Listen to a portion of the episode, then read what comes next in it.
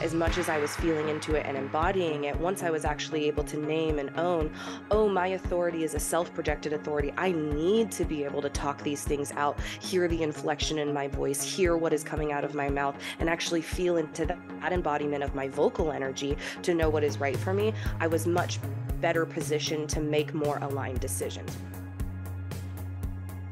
Welcome to the Projector Guidance Podcast, your source for unlocking insight into human design. I'm your host, Brandi Yates. In today's episode, we take a deep dive into the G Center, the center of love, the center of direction, and the center of identity. I had an amazing opportunity to connect with Sage, who is a 4 6 self projected projector, where they share their experience of navigating their journey with a strong sense of self and how they are able to show up in relationships as their most authentic self. Sage, who is the visionary behind Butterfly Priestess, is dedicated to guiding individuals on a transformative journey towards embracing their true authenticity. As the owner and founder, Sage brings a multidisciplinary approach to their work with a particular focus on the powerful tool of human design. Since 2020, Sage has been harnessing the wisdom of human design to fuel personal, romantic, and professional growth. Driven by a deep passion of deconditioning societal beliefs, Sage is committed to assisting others in shedding the layers of conditioning that hinder self discovery. Through this process, individuals gain the clarity to align with their authentic selves and their unique energy. Sage's expertise in human design is particularly impactful in the realm of relationships, where understanding each other's designs plays a pivotal role in fostering conscious and aware connections. With a compassionate and insightful approach, Sage empowers individuals to embrace their true selves and navigate the transformative journey towards authentic living. This episode is here to awaken you as you explore what it means to be more conscious with yourself and in your relationships. Now, before we move forward with this episode, I want you to pause and take a deep breath.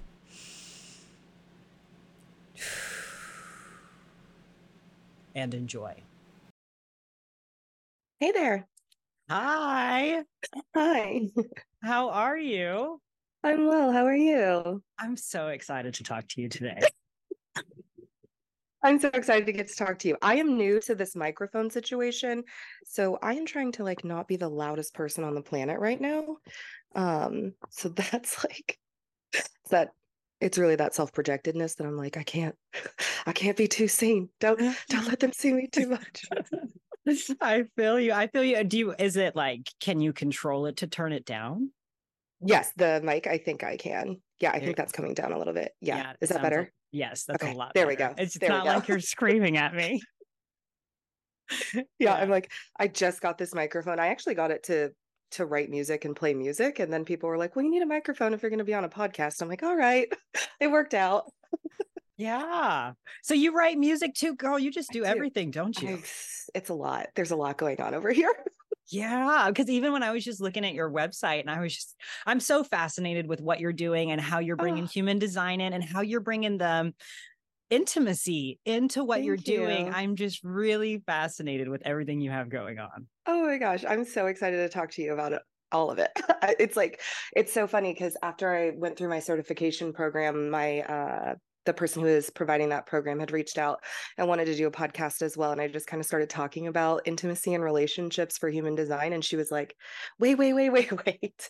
Um, and I'm also polyamorous. And so that's like another additional layer to all of this, which I think is super fascinating. And I know folks haven't really talked a lot about human design and polyamory. And so I feel like that connection feels really important to me and like being able to, you know, speak about that. But I think all of that really projects onto all relationships, right? Whether you're mon- monogamous or um, polyamorous. And so, yeah, I'm excited to get to share with with you and with others about it. And um, the other thing I was going to say is, I also would love to go live with you on TikTok if that's cool.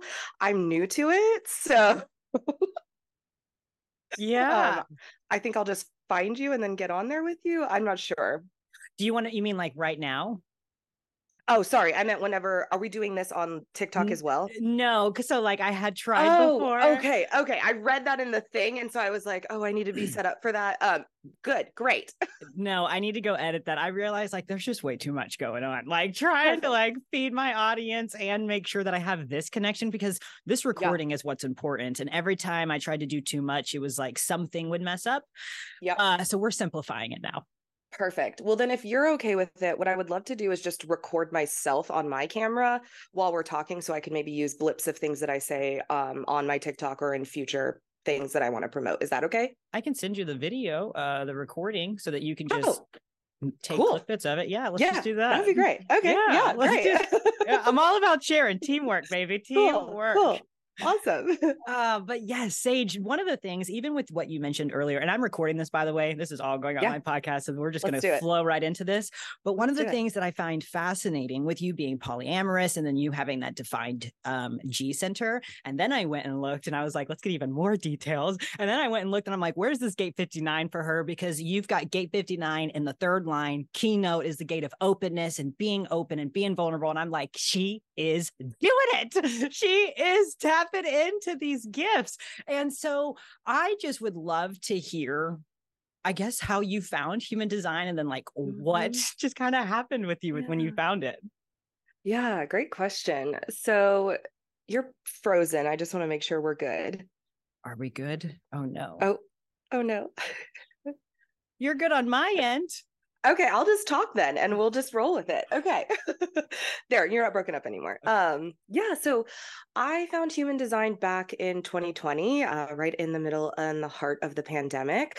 So it's actually really fascinating that you're speaking to this uh, line three and this gate 59 and all of these things about the openness and vulnerability because I wasn't that way for a very long time and you know when i was growing up i felt like a lot of what i was told was that vulnerability emotions being open sharing being you know willing to tell people what's going on with you and how you're feeling was a negative thing right? And we shouldn't do that and we should be quiet and all of these things. And so um, i grew up really kind of conditioned with that, right? And not really thinking about if I could do anything different, if it was supposed to be or look any different. And so I was in a number of relationships from the time I was like 16, really up until I was about 26, 27, uh, and was really codependent in my relationships. And uh, 2020 was the year that I had finished my master's degree, moved myself completely across country, like severed all of my relationships, and really just kind of started going at it on my own and really was pushing myself to see, you know, what am I capable of and, you know, what can I do if I just go at it alone. And so in 2020, the pandemic hit, and I was living alone at the time, so was pretty solitary uh, for the majority of that time. We were all quarantining together, and in that time, I also had gotten the diagnosis of COVID, and it was at a time when we were still very unsure about it, and you know the side effects and and what it meant to receive that diagnosis. And so, had this kind of dark night of the soul in that moment of right, like I what am I doing here? I mean, I just have journals on journals on journals with the words like, what am I doing here? What is my purpose? Why are we even here?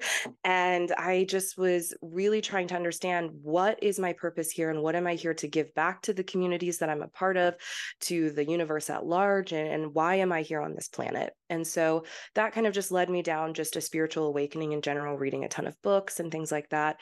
And then I actually found the Human Design Academy, which is where I got certified, just kind of scrolling on TikTok, looking through YouTube, those types of things, and was like, you know, really into astrology and some of these other mechanisms of, you know, just understanding your personality tools um, to think about how you navigate best. And was really curious about human design because it really coupled astrology and some quantum physics and these other things that I was really interested in. And I was like, wow, I wonder what this is like as a full system. So then I pulled my chart.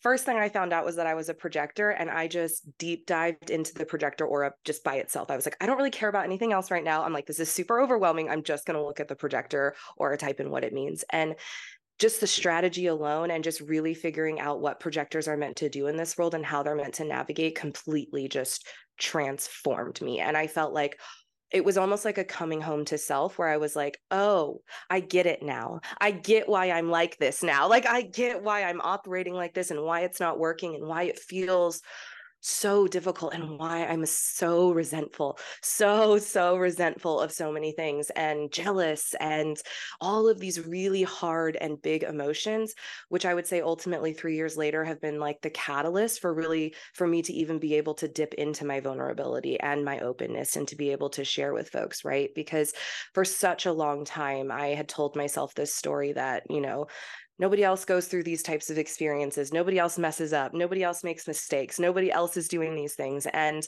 um, the more i started really really looking into my design i was like no i'm meant to share this. I'm meant to share with people what it means to overcome things to make mistakes and struggle and what it means to come out on the other side of that and to have an evolution and growth in that and that we are all individually deeply capable of transformation and growth. Wow I love that and resonated so much because when I found out I was a projector, I was like, "Oh yeah, okay, um, got it. Uh-huh. I I get it. Okay, let's let's just take everything back." And so I find yeah. that so fascinating. Where I, that's really interesting that you know in your journals it was like, "What am I supposed to do? Where am I meant to go?" Right? Um, how do you feel like you really tapping into that G center has brought transformation into your life because I've got an undefined G center and I'm like, talk to me. what does this feel like? I want to know. I love Undefined G's so much because you all are always sampling and t- trying on new personalities and new identities. And I'm like, oh, you're so, it's so rich. It's so, so rich. And, you know, I am a biracial person. I grew up living in Japan until I was about 11 before we moved to the States. And so um, having this juxtaposition of identity, right, uh, was really interesting for me as a defined G center because I was always really hyper aware that I had these identities that were in- intermingled and had a duality to them, and was so deeply confused by the discomfort that my mere presence brings people sometimes, right? My full knowingness of self, even just my intersecting identities being present in a space, all of those things. But even in when I would feel people's discomfort, I was always like, but I know who I am. I know who I am. And I would say that because the rest of my chart is so open, right? I only have my G center and my throat defined. That's it. I got so much conditioning from the external lenses that I would even try on things, right? I mean, I'm a I'm a six line, so I'm also right in that first phase of my life trying things a lot and, and thinking about what works. And in that first um, phase of my life, I really was trying and sampling things, but I never felt myself dive so deeply that I felt lost, right? Like I just knew that I was like, I knew that I was sampling in a way. I was like, I'm going to try this on. And I have a theater background and really love the whole idea of like manifesting through delusion and like stepping into this version of yourself that you're trying to be. And so I would do that. I'd be like, I mean, yeah, I'm going to do this. I mean, I was in a sorority for a while in college. I worked a lot in college. I, you know, tried a bunch of different things like French club. I did drama. I did cheerleading. Like there was just all sorts of things I was always trying because I, I really wanted to know myself more deeply. And I think that was really what the journey was about, right? Never like, do I need to find find myself in others, but how do I find myself more deeply in the presence of others and in their identities, right? Because oftentimes what I feel is that everyone is just a mirror of whatever it is that we're also experiencing or what we're trying to overcome or release or maybe need to address or grapple with in our lives. And from a very young age, I feel like I've always been able to see that it was a mirror. I never felt like it was a uh, a collision of the things. It was always that we were reflecting one another. I can't say I had that same experience. Yeah. I'm so fascinated. I would love to hear about without the the undefined G, you know, what that's like when you're sampling and kind of moving through that. Well, it's just even just like talking about my current state right now, I'm still trying to figure out like who I am. Like, and this is what I mean by that. Uh, when I was younger, I dressed like a boy. Like, but yeah. this is when we were in elementary school and everyone looked the same. You all had to wear the yep. same colors. And I was like, oh, yep. well, I'm going to be comfortable then. So I wore yep. baggier pants, baggier shorts, and I played with all the dudes. I couldn't get a, yeah. I was so scared of girls. so scared. It's because I was so Fair. different. Yeah. So different. I was cross eyed. I was bigger than the girls. Like, I just, I didn't fit in. Like, I just, yeah. I was so awkward. And so there was this time, you know, when you transition and you're not wearing those clothes anymore. Mm-hmm. And so then I was mm-hmm. like, oh my gosh, now what am I going to do? And then mm-hmm. it's like, do I dress like a boy? Do I dress like a girl? And my yeah. house was not accepting of mm. this. Like, mm. I still mm. have trauma triggers where yeah. I'll try on clothes and I get so uncomfortable because like my mom kind of made me uncomfortable because we were shopping yeah. in the guy section. Yeah. And what I've been working on right now is like just completely dissecting this identity that I built for myself because yeah. I was a fitness coach and like I yeah. I wore like tighter clothes because I had the yeah. body for it and I right. was literally just like projecting this image because at those times it was like I was in this phase where if I looked healthy, you thought I was healthy, but deep yes. inside, I was not healthy mentally, physically, emotionally. I was struggling so bad, but I was a fitness coach. So I was like, I have right. to have this presence. I have to do, and I burnt myself out.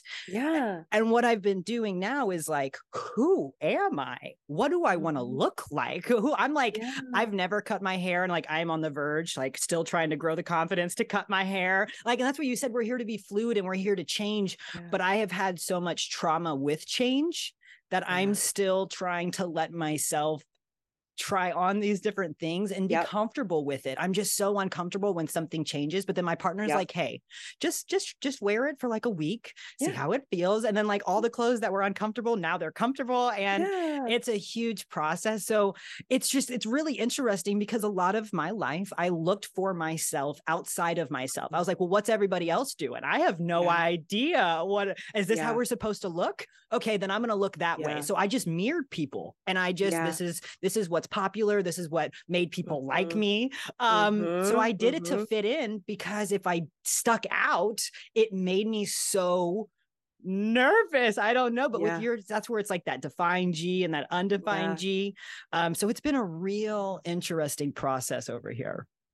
I love that you're talking about change and evolution as this like identifying factor in this as well, because I think, you know, that's kind of why I wrapped my business around the name Butterfly Priestess, right? Because I believe that we can all be our own divinity when it comes to change, right? And evolution, and that we can understand ourselves deeper than anybody else can understand us. And we can shepherd ourselves through that change and evolution and growth, right? Being the caterpillar, then cocooning, and then turning into a butterfly. And for me, it's not just a one one time process, right? It's not, oh, okay, my caterpillar are just my kid years and then my cocoon is my middle, you know, mid years and then my caterpillar is my elder years. I'm doing that all the time. I feel like I am constantly a caterpillar, constantly going into a cocoon, constantly then emerging as a new version of myself. And I think, you know, as I think about the G Center in particular, as I go through that evolution, I oftentimes don't have a lot of fear about how people will perceive my identity. And I think that that's because I have this knowing that my identity is for me, it's not for anyone else, right? And that if at the end of the day I'm not good with who I am and how I'm behaving and how I'm operating and what my value uh, values are in this world, then what am I even doing, right? What am I even doing here? And so you know my first phase of of my sixth line you know there were definitely were some trickling ins of that right? You know the conditioning that i definitely received in some of my more open centers definitely conflicted with my g center. And it was oftentimes like my g center was at odds with those open centers because he it was like they were fighting together to understand well what is actually right for me and what is actually true for me right? And it wasn't until i figured out what my authority was that i was actually able to start to discern that right? As much as i was feeling into it and embodying it once I was actually able to name and own, oh, my authority is a self projected authority. I need to be able to talk these things out, hear the inflection in my voice, hear what is coming out of my mouth, and actually feel into that embodiment of my vocal energy to know what is right for me, I was much better position to make more aligned decisions right? Because i've definitely made misaligned decisions right? I think we all have um, and it wasn't until i found out that my authority that my g center was actually able to kind of come into balance with the rest of my open centers yeah, I mean, you nailed that one on the head because I don't know if you my chart I have two defined centers, but mine's my root and my spleen. Um, you know, so it's like I feel you because like you have yeah. to be so still with that spleen and you have to be yeah. so aware. And that's where I feel like I've just been it's taken me a, good amount of time to decondition and still deconditioning because it's so easy for me to get pulled away from my spleen and it gets so easy Absolutely. for me to get pulled away from like does this feel secure for me does this feel right for me um so really understanding my authority has like you said allowed you to really understand that conditioning especially that society has placed on on mm-hmm. us um which is again has been a huge transformation for me and really understanding because like I guess with this undefined G center, you know, I tell my clients all the time, and I keep reminding myself is that you just have to honor who you are today. And like I just yeah. and that's one of the biggest things that I've been working on, um, which has been scary because what does honor yeah. me today has not been anything that has honored me in the past. And it's like, okay, let's just keep on moving forward. Um, and sometimes it's scary like truly sometimes that uh that unknown um yeah i don't know brings a lot of anxiety sometimes. It does absolutely yeah. And I think as projectors too, right? Us being the newest of the aura types, us really just trying to figure out how we're going to lead and step forward and, you know, kind of usher folks into this new evolution of change that's coming forward right now. I think, I think a lot of us are in that place right now. I think a lot of us are coming to our awakenings. I think a lot of us are really trying to ascertain and understand how do we develop ourselves in the best way, in the best light, so that we can be of the best service, right? Because that's how I usually view things, especially with my G Center as well well is that each of us has a unique gift to bring to the universe and to the collective and to whatever it is that we're doing in society and that uniqueness is what's important right? We don't want all of the same cut copy and paste same things that we wouldn't get anywhere. We would we would basically stand still. And so if we want evolution if we want growth not even just for ourselves but for the collective at large we all have to be willing to stand in our own sovereign being and say you know what? This is who i am. This is the uniqueness and the gifts that i bring to the world and here is me right? And the more that we can really ascertain that in our G center. And I think undefined Gs have such a gift for that, right? When you all get that wisdom, when you all get to that place of identifying who you are, you can share with the rest of us, right? What does it mean to struggle to know who you are? Because I don't know what that means, right? I know some of it in some ways based on conditioning, but not in the ways that an undefined G will know that, right? And we need to hear that. We need to know what that's like. We need to experience and engage with that type of energy. And you all are the only ones that can provide that gift. Yeah. Mm. And it's like us sharing that gift kind of if if you have a defined G center and you are feeling lost, it's almost like it brings that awareness of like, oh, okay, I understand. So that yeah. makes a lot of sense. You know, while you're talking, you know, what's so funny is I'm just like in awe because you've got that channel of awakening and it's just like it's just flowing out of you and I love it so She's a strong much. one. yeah, I'm like, dang, that channel of awakening is just it's so beautiful and you're so elegant. You got such a strong voice. And one of the oh, things that I was looking at when I was looking at your content, I was like, what the heck am I noticing in her? Mm. And you've got that motivation of desire. And I think the way that you're coupling, you know, your motivation of desire and with intimacy and the way that you're really bringing that um that energy to your clients, I think it's just it's just really beautiful to see. Yeah, thank you. It's really fascinating that you're saying this because I was on a walk this morning and I'm curating some intimacy classes for a particular offering that I'm about to send out. And one of the things that I was thinking about is that this notion of desire, right? I I work with so many people who are just constantly like, I have no idea what I desire. And it's because they don't know themselves. They don't know, you know, what it is that they actually want because they've been so conditioned or conditioned to believe that they should want what other people want. You know, I work with a lot of folks who have people pleasing tendencies, and I myself also had some people pleasing tendencies growing up.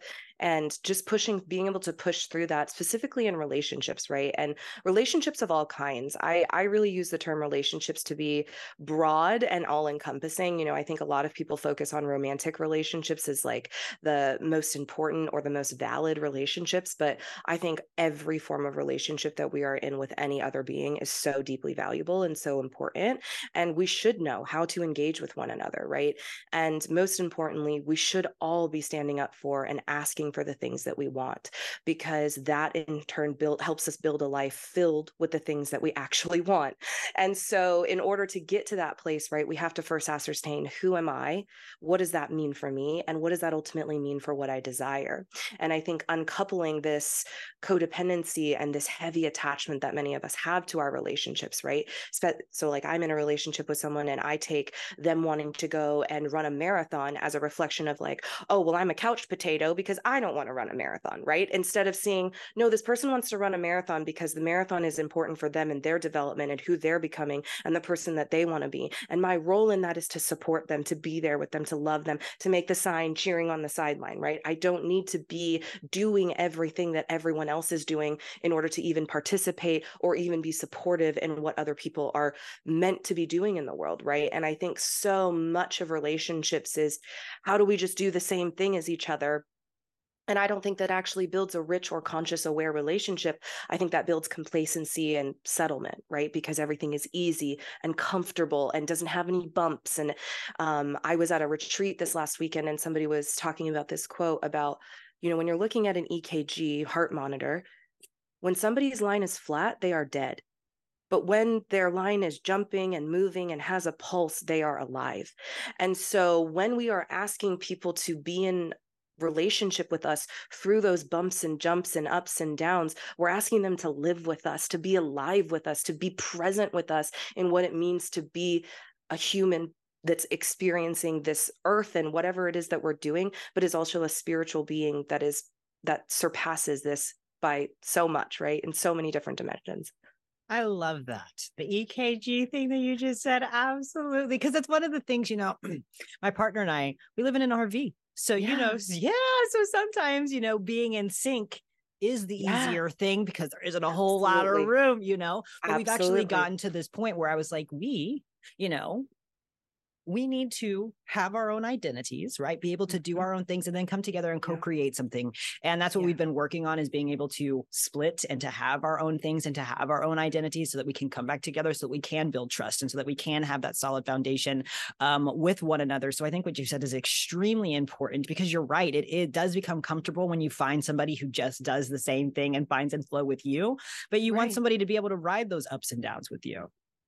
Absolutely because it gives space and opportunity for that to be real, right? Because the yeah. more that we say it's supposed to be steady and flatlining, the more we expect it to stay that way, right? And change in general is is a big thing for people. It's always happening it's always in existence but what i've come to see in the work that i do with human design and also the professional that I, work that i do um, with consulting with organizations on change development is that people are deeply deeply viscerally uncomfortable with change because of the way that they orient around it because of trauma that they have because of an experience that they had because oftentimes what change means is that we are having to uproot and uplift conditioned belief systems or values or things that we have identified ourselves with and say maybe that's not right for us anymore. Maybe we need to move from that. Maybe we need to change or evolve from that.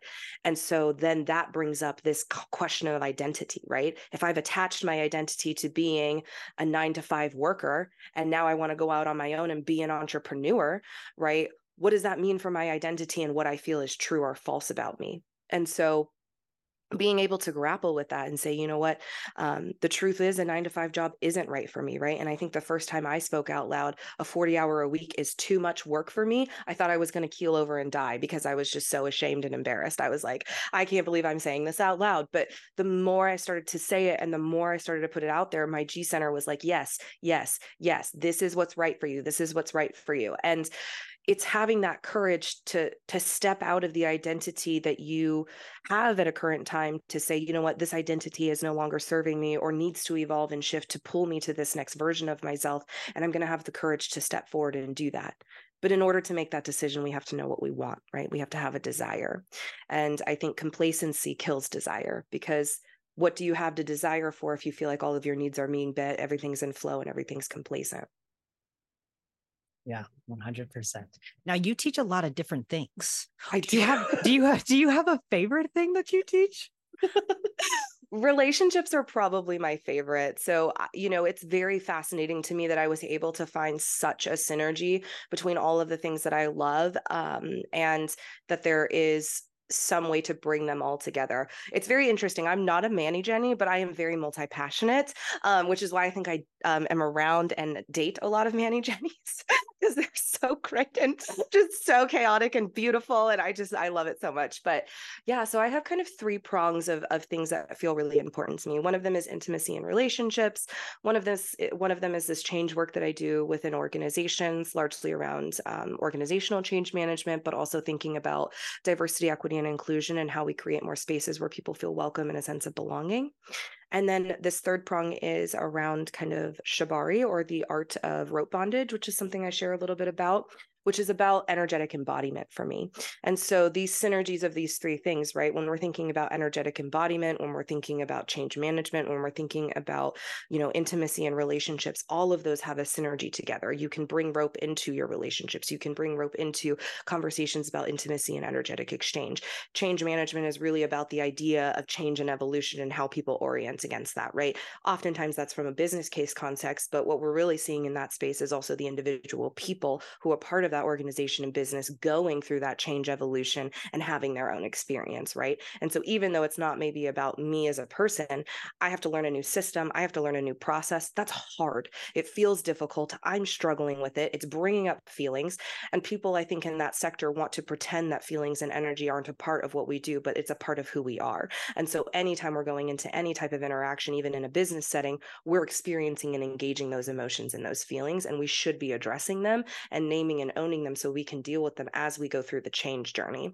And then intimacy and relationships change is a constant, right? And I think that going back to what you were saying about you know ending up in a flow with someone i think that's great and finding flow is great but sometimes what can happen when we're in too deep of a flow is that we can become non-ambitious right we can begin to just become people who are just kind of sleeping at the wheel right you know sometimes when you're driving you'll drive and you'll end up somewhere and you're like how did I get here? You know what I mean? Because you're just like thinking about other things and you're just driving, right?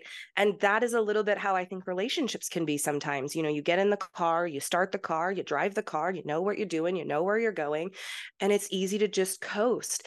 And, you know, that's not a judgment. I'm not saying it's bad to coast or anything like that. I think that's normal and needed in a lot of, um, you know, spaces and times in our relationships. And are we still encouraging one another to still want for more, to still desire for more? And I think the societal conditioning around you should just be grateful that you have enough. You should just be grateful that you have this. You should just be grateful that you have a partner who even likes you or loves you or is nice to you. And it's like, should I like, is that like, is like, like what?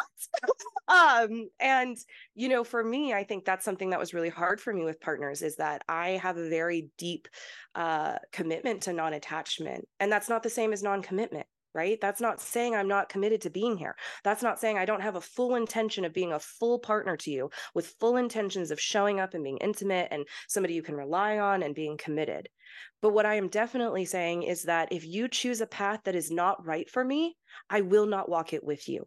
And that is okay. And that doesn't mean that you're bad. That doesn't mean I'm bad. That doesn't mean anything about good or bad or morals or anything like that. It just means the alignment is off.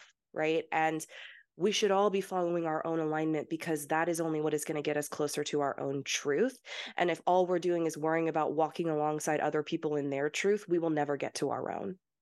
Yeah. Girl. you know what? Do you know what I find so interesting? I find so interesting the fact. Okay, so you've got gate fifty nine in the third line, right? Mm-hmm, I've got mm-hmm. gate fifty nine in the second line.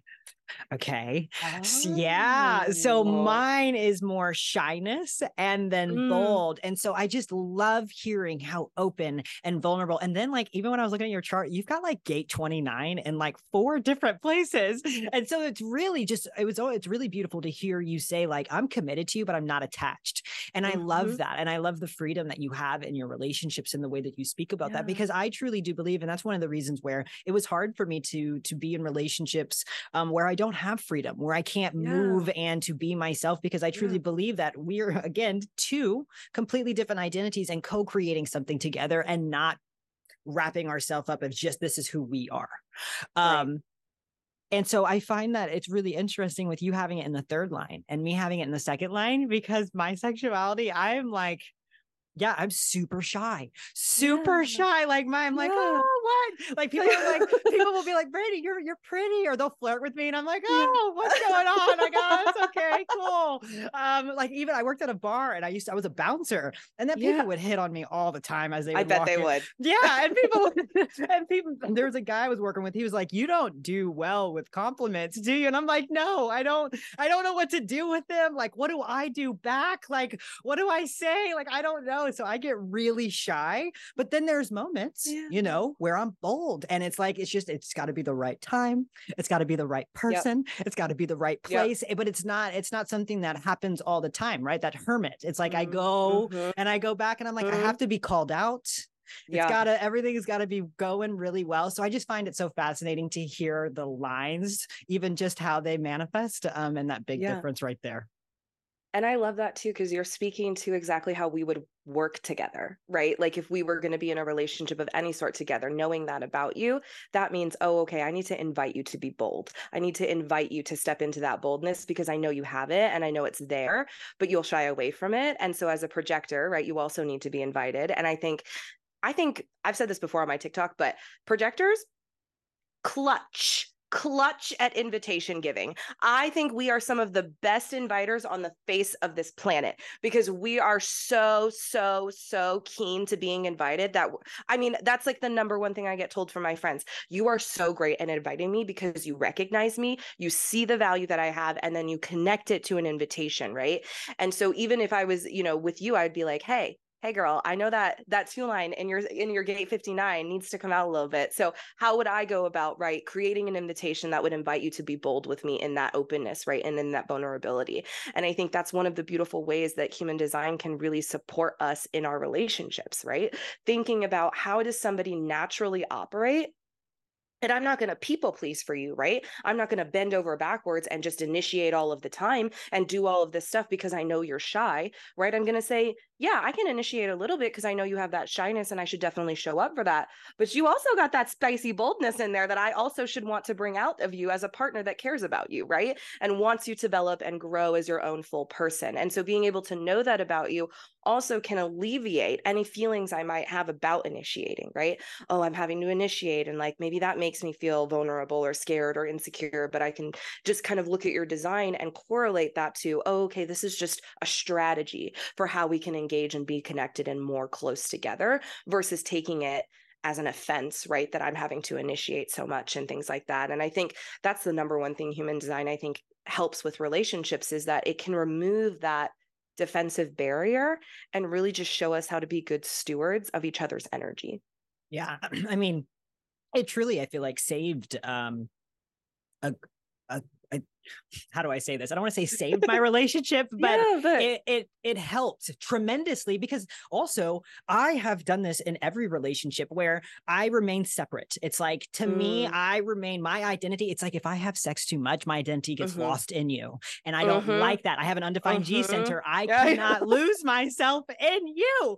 So I'm like, I've got to remain separate. I have to have yeah. this separateness, um, yeah. and that's something that I've really learned about. But human design is the only I'm not, I guess the only type of modality that I found the language where I'm like, oh, uh-huh. that is exactly what I'm doing. And so yep. now, like me and my partner, we had that discussion. And she was like, oh, well, well yeah, okay, I, okay, I get it. We can, yeah. we can do something else. Cause she was like, is it me? Like, am right. I doing right. something? And I'm like, it, uh, it's not you. I just kind of feel like I need to be called. I don't know. Like yeah, it's, yeah. I, it's, you know, um, so it did bring a lot of, you know, grace and compassion. And like, honestly, human design has truly helped my relationship on it. When we got into our relationship at the beginning, it was really toxic. We weren't supporting yeah. each other in a way like there was a very genuine connection, right? Obviously. And so we've worked through a lot and have grown a lot. And now we're at the point where, like you said, growing, developing. I'm like, like if we're not working towards something if we're both not evolving that's where we take a step back and we're like what are we doing? What what can i do yeah. to support you? I see that yeah. that you're kind of stagnant or maybe is there something that i can help out around more around here? Do you need a little bit more rest? Because we're both projectors right? Uh, so understanding that um so human design has brought like you said um how to be a steward for one another to really honor each other in our energy. Absolutely and you know even just thinking about how the other person works and and being able to to be committed as a partner to that right? You know I, I, I talk about this a lot with my partners and with my clients like it should feel like we're all on the same team right? You should be invested in me and my best self and i should be invested in you and your best self. And i think oftentimes what people prioritize over that is the relationship. We have to put the relationship first and then in individual identities come after that.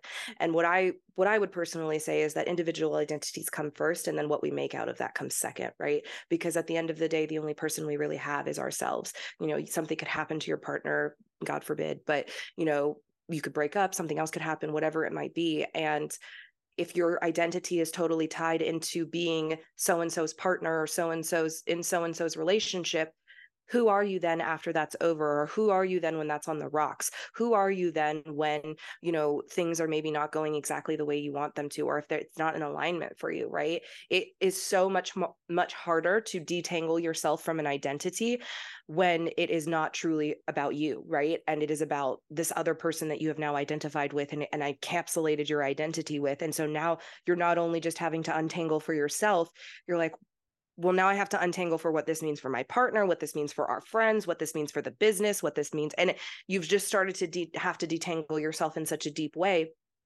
that especially with an undefined g i could imagine that it would be really hard to know you know who am i in this moment and who am i in this partnership. And i think you know for me when i was growing up people pleasing was a really big tendency of mine. And that came from a lot of just feelings of you know my childhood and, and how i was growing up and, and how i was being conditioned. But um, being able to move out of that as i got older to really recognize that people pleasing is not enough service to anyone right? It's really just enough service to appearance I want to be liked. I want to seen as I want to be seen as being well liked. I want to be seen as nice. I want to be seen as right. I want to be perceived a certain way. And I think for projectors in particular, that's a dangerous and slippery slope because we rely so heavily in our strategy around being recognized.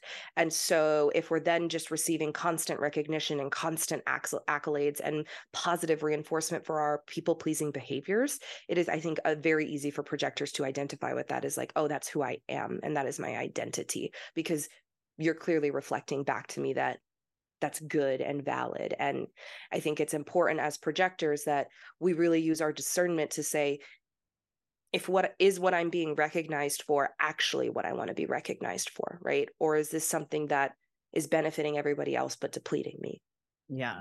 And that's where i was just going to ask you know what advice would you give somebody who feels like they always get lost in relationships? But i think it goes back to spending time by yourself and recognizing yourself because yes. that's what i tell projectors. I'm like hey yeah. it doesn't matter what people see in you. It doesn't matter what invitations you're receiving. Like your power is held in how you see yourself. And so taking yeah. some time alone and truly getting down to understanding yourself. It doesn't matter if you're a generator a manifesting generator or a projector right? It's really yeah. about truly um, connecting and and finding yourself before you enter into a relationship. I think it's so hard to try to find yourself sometimes in a relationship. But if you're in a relationship yeah. and you feel lost, like I was, you know, me yeah. and my me and my partner both have had completely just identity crisis. And but the thing is, is that we've in the relationship we've given each other the space and the support. I'm like, hey, whatever you need, let's do this. I will support you if you want to cut your hair. Let's do this. If you want, whatever it is, I will be your biggest cheerleader. So you still can find yourself if you're in a relationship and you're wanting that, yeah. but make sure that you have that partner that can support you. And if you don't have that partner or that freedom to support you, that's where I would reevaluate your, you know, your situation.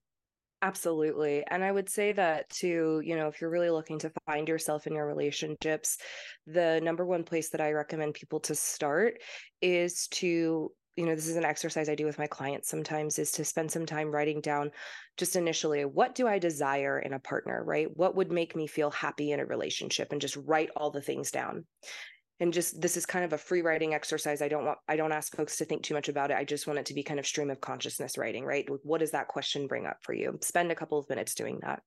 And then after you've done that go back and reread the list and cross out anything that you internalized as something that you want in a relationship because someone told you you should want that in a relationship right?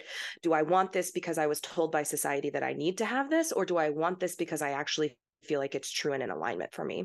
You know, as a person who grew up in Japan and then moved to America and had this biracial identity, you know, there are a lot of things that I was noticing that I was told to want or desire that didn't feel really aligned for me. Um, but I was really struggling in relationships to figure out like, how do I detangle these things and really um, think about these in a different way? And you know, after you even do that exercise, looking back and seeing, okay, why did that even come up for me, right? Why was that in my stream of consciousness? Why did I say this? What is the root of that idea being present in my mind around relationships? Because something I say a lot is that just because we are conscious of something does not mean that we are always acting with that conscious awareness, right? Just because we've brought something to the awareness, just because we've brought something to the forefront that we need to work on or heal or work through, doesn't mean that when we're activated, activated when we're in something when we're doing something we're very viscerally aware of it and able to catch it and be able to you know um, be flexible and maneuver around it right sometimes it's we still engage in the thing right and then a day later, a week later, you know, whenever we're like, oh, I did this thing and that wasn't actually in alignment with what I wanted. And I know that. Right. Um, and it's doing that again and again and again and again that shortens that time span between something happening that's consciously, right? Something you're not in alignment with, but you're able to act with that conscious awareness at that time in real time. Yeah. I gotta ask because you yeah. what um what offers do you have? Because even with people are just listening to you talk, people are gonna reach out to you. What different offers do you have um yeah. currently going on? I'm really glad that you asked me this. And so, uh, right now, I'm about to. Uh, I'm a Leo. For those of you who are listening, um, Leo gang. Uh, I'm a Leo too. I, yeah, I think my birthday is like uh, like three or four. I think it's uh it's like a week before yours. That's all I know. Oh my gosh, I love that for us. So Leo Gang Gang. Um, so on July 23rd, I am going to be launching and releasing uh, Aura Type workbooks, which I'm feeling really excited about. These are something that I really wanted to provide to the community to help folks who are kind of in the beginning journey of their uh, of their kind of exploration with human design. The workbooks really cover the different types and the strategies associated with the different types, and how you can essentially maneuver and use those two things. Um, as a way to transform and change your life, even just as a bare minimum. Um, and so those will be re- uh, launching and releasing in July. I definitely offer, you know, guided readings if folks want me to look at their chart and things like that. I also offer intimacy intimacy sessions right now as well if folks are curious about just diving a bit deeper into relationships and intimacy, whether that's in relationship to your human design, whether you want to do that with your partner and have some partnered conversations and things like that. And I said I would say that the thing that I'm most excited about and would love to be invited out to do is um, partner with people for their events, whether that's a retreat, whether you're having a conference uh, or something like that, and you want somebody to come in to talk about intimacy or relationships or human design um, or any kind of intermingling of those things. I would be super, super, super excited to be able to do that. So that's kind of my main focus right now is trying to make connections. I'm a line four, so uh, you know, networking is huge for me, and I'm just always trying to figure out, you know, where my networks can get entangled and so would love to be in community with folks be on people's podcasts things like that um, would love to be invited in if folks are interested so yeah do you uh, work so i saw it because i got it from your page because i live in texas yeah. too right now right yeah. um, unique mindful event do you work there or did you just go there Great question. I actually taught there. So, uh, Unique Mindfulness Events is an overarching uh, kind of spiritual mindfulness event platform. So, they house and promote, and uh, I do, t- I believe, ticket sales for all of the kind of mindfulness events in the area. And so, the link that you saw on my profile back in April is for an event called Ecstatic Forest, which was a kind of ecstatic dance type festival where it was about movement and things like that. And so, I taught about rope there. We did some energetic embodiment for rope. Uh, I did some uh, tastings and lessons and things like that at the event itself, and then also um, shared a bit about human design and things like that. So, uh, yeah, I don't work there, but it was a really great privilege to be able to teach for them, and I would highly recommend um, that website um, if you're listen, uh, interested in seeing some curated events around mindfulness in the Central Texas area. Yeah, we, we were planning on, or we're planning on going. I want to go to one. I'm like, oh, yeah. this looks fun. This looks cute. We'd love to have you. Yeah, because we, um, at that point in time, our truck was in the shop, so we weren't yeah. able to do it. But I'm looking yeah. forward to next fall or next fall, next spring. Yeah. Um, I have it on my little bucket list. Please come. Yeah, and I'll probably, uh, I'll probably end up presenting or vending um there as well. So I'd love to connect so we can hang out over there. Yeah, that'd be awesome. Yeah. That'd be awesome. Yeah. Sage, do you have any final thoughts that you'd like to share? Oh, this is such a great question. I just want to really encourage everyone to to know that even if you're really lost right now, even if you feel like you're still figuring it out, even if you feel like you're stumbling along the way, that like every step that you're taking, every route that you're tripping over on your path, every stumble that you're taking, every scuff knee that you have is building you and bringing you to the truest and highest version of yourself. And I promise you that that version of yourself is so grateful and so so so supportive of the trials and tribulations that you're going on to get to where you need to be and we are all just waiting for you to be here to be with us to arrive um, and we can't wait to see you do you have a podcast? Because, girl, your channel of awakening it is just I'm I'm gonna leave off this uh, interview with such a high. It's just truly it is, man. It's like butter. I love it. I you're awesome. You. You're amazing, Sage. Thank you so much for uh, connecting with me today and hanging out with me. Yes, thank you. Thank you so much for the invitation. I love the beauty of how this kind of synergetically even came to be this podcast and this invitation. And I just appreciate you so much and all of your beautiful gifts that you share with us. I love your videos so much. I love the content that you put out. And so I'm just so grateful to get to share some space with you. So thank you. You're welcome. I'll be in touch. Thank you for joining me today on the episode of Embracing the G Center, a deep dive into your true self. I want to send a special thank you to Sage for coming on the Projector Guidance podcast and sharing her amazing wisdom and insight on how we can show up more conscious with ourselves and inside of our relationships. Remember to subscribe to the Projector Guidance podcast for more engaging episodes, expert in- interviews, and transformative discussions. By staying connected, you'll continue to receive guidance and support as we delve into the various aspects of human design. Together, we can unlock the true potential of our unique designs. Until next time, may each of you embrace the power of your human design, honor your true essence, and thrive in the magic that unfolds when we live in alignment with our authentic selves.